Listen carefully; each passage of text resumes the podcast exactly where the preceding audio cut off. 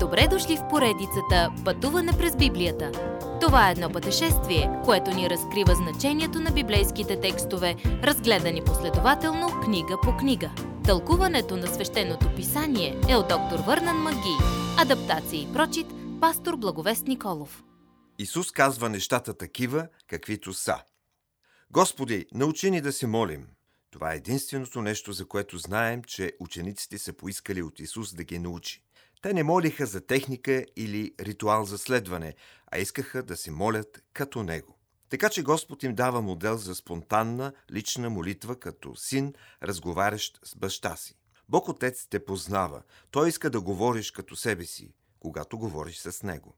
Господнята молитва започва с хваление и трябва да си говори с цяло сърце.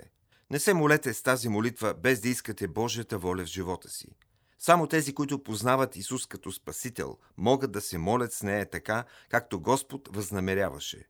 Единствената молитва, която Бог чува от неспасение е Боже, бъди милостив към мене, грешника. Той ще те спаси, ако отидеш при Него. За да ни научи повече за молитвата, Исус казва притча, която само Лука записва. Молитвата е като да хлопаш на вратата на приятел посред нощ, за да искаш помощ. Когато приятелят ти каже ще ти се обадя сутринта, ти продължаваш да хлопаш. Исус контрастира тази сцена с увереността, която може да имате, че Бог ще ви помогне веднага, щом го помолите. Не е нужно да събаряте небесните порти, за да му привлечете вниманието.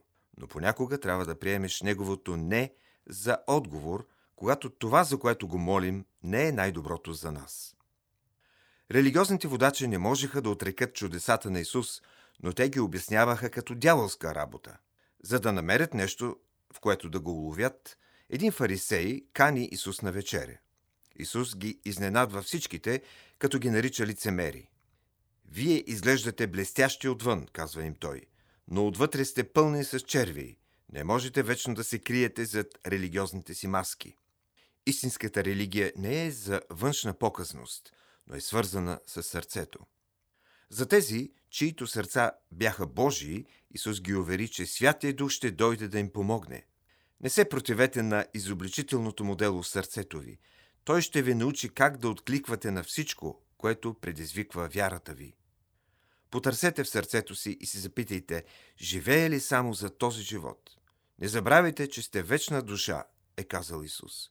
Ние всички ще застанем пред Бога без нещата, които изпълват живота ни на земята – Единственото съкровище, което ще имаме е това, което пращаме напред. Ако сте живеели без Бога, ще умрете и без Него. Исус казва после притчи, които сочат нашето очакване за връщането Му. Не само е чакане, но и работене. Би трябвало да живеем, сякаш Исус идва всеки момент, но да работим, като че ли имаме още хиляда години.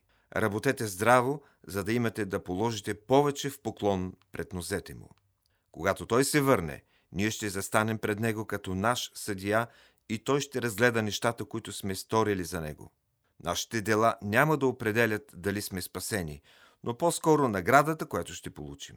Ще има различни степени от награди за тези, които вярват в Бога, както ще има и различни степени наказания за тези, които отказват да повярват. Само един въпрос разделя хората тогава, както и днес – Вярваш ли в името на Господ Исус Христос? Следващият път. Ти си поканен на сватба. Потвърждението е задължително. Уважаеми слушатели, вие чухте една от програмите в поредицата Пътуване през Библията. Ако ви е допаднало изучаването, заповядайте на www.ttb.bible, където има много и различни програми на български язик. Ако свалите нашето мобилно приложение от ttb.bible, ще получите достъп до систематично изучаване на всяка книга от Библията. Разкажете ни как Божието Слово променя вашия живот, като ни пишете на електронната ни поща info@studio865.org или в нашата фейсбук страница Пътуване през Библията. Освен до аудиопрограмите, чрез мобилното приложение ще получите достъп и до различни материали. И на още едно място ще намерите нашите обяснения на библейските текстове. На платформата YouVersion за всяка книга от Библията ще намерите наш план за прочит и аудиопрограма с обяснение на прочетеното. Благодарим ви и до нови срещи в онлайн пространството!